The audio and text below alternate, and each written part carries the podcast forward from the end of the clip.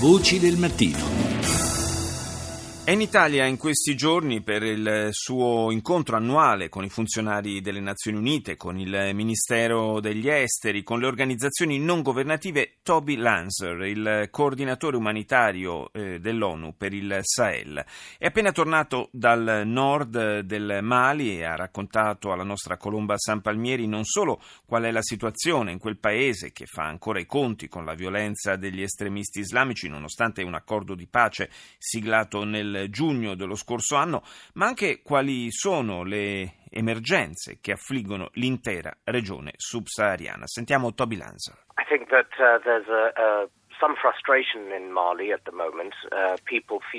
C'è un sentimento di frustrazione in Mali. La gente si aspetta che l'accordo di pace venga completato più velocemente di quanto non lo sia adesso. Le persone nutrono grandi aspettative, aspettative insieme semplici e grandi. Vogliono essere rassicurate che avranno sempre di che nutrirsi, che riusciranno a mandare i figli a scuola, che riusciranno ad andare al lavoro ogni giorno.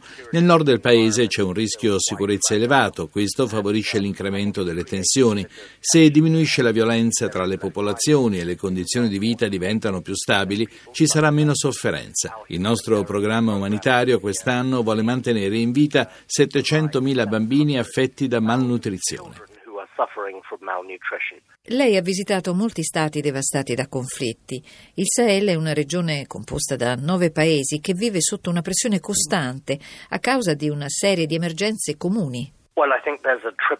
Uh, C'è una triplice concomitanza di fattori che accomuna i paesi del Sahel e pone la regione sotto una costante pressione. Abbiamo una sfortunata combinazione di povertà, e parliamo di povertà estrema, quella cioè dei poveri tra i più poveri al mondo, che si combina con le conseguenze dei mutamenti climatici molto drammatiche nella zona e oramai è a rischio, per esempio, l'approvvigionamento dei beni alimentari elementari necessari alla sopravvivenza, come l'acqua, il terzo ingrediente è la violenza degli estremismi, che si sviluppa anche grazie a queste premesse. In Mali, ad esempio, nel bacino del Chad, nel nord-est del Camerun, in Nigeria, nella parte orientale del Chad, dove peraltro si trovano importanti risorse idriche, a causa degli assalti condotti dai miliziani di Boko Haram, ci sono migliaia e migliaia di sfollati. In totale il loro numero arriva a due milioni e mezzo.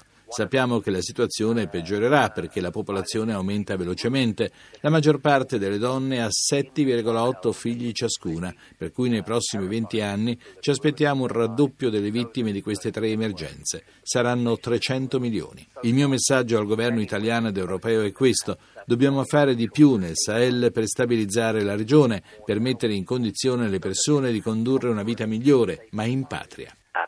Il Sahel rischia di diventare anche un punto di partenza, un corridoio privilegiato per i flussi dei migranti africani diretti in Europa. Assolutamente sì, c'è un posto nel nord della Nigeria, una città chiamata Agadaz, da cui partono ogni settimana tra i 2 e i 3 mila giovani uomini. Arrivano da diversi luoghi dell'Africa occidentale e centrale, sono diretti in Libia e vogliono attraversare il Mediterraneo. Questo è un problema serio, anche di numeri. Ho incontrato molti di loro e quello che mi hanno raccontato è che i loro villaggi non sono più sicuri, che fuggono dai conflitti e dalle violenze, ma in molti hanno scelto di guardare avanti in cerca di un futuro migliore. Ci sono motivi diversi che spingono le persone a scappare. Penso che le nazioni più evolute, anche economicamente, dal Giappone agli Stati Uniti, passando per l'Europa, dovrebbero impegnarsi di più nei confronti dei paesi più poveri, dove le violenze degli estremisti islamici, insieme alle conseguenze dei mutamenti climatici, distruggono le vite. Temo che se non potenzieremo il nostro intervento in Sahel, i problemi continueranno ad aumentare. L'estremismo islamico si sviluppa su un tessuto sociale disgregato, stremato, ma si alimenta anche grazie alla inefficienza dei governi locali, tanto corrotti quanto poco stabili e democratici. I governi fanno tutto quello che possono con le risorse di cui dispongono per investire nel modo più omogeneo possibile tra le varie regioni, ma non sempre riescono ad accontentare le varie popolazioni. Quello che noi occidentali ci aspettiamo dai governi locali, ma anche dalle popolazioni, è senza dubbio molto, forse troppo. Dobbiamo onestamente riconoscere le condizioni di partenza di questi paesi che sono davvero poveri. Quello che dobbiamo fare è stringere rapporti di cooperazione con loro per favorirne uno sviluppo autonomo.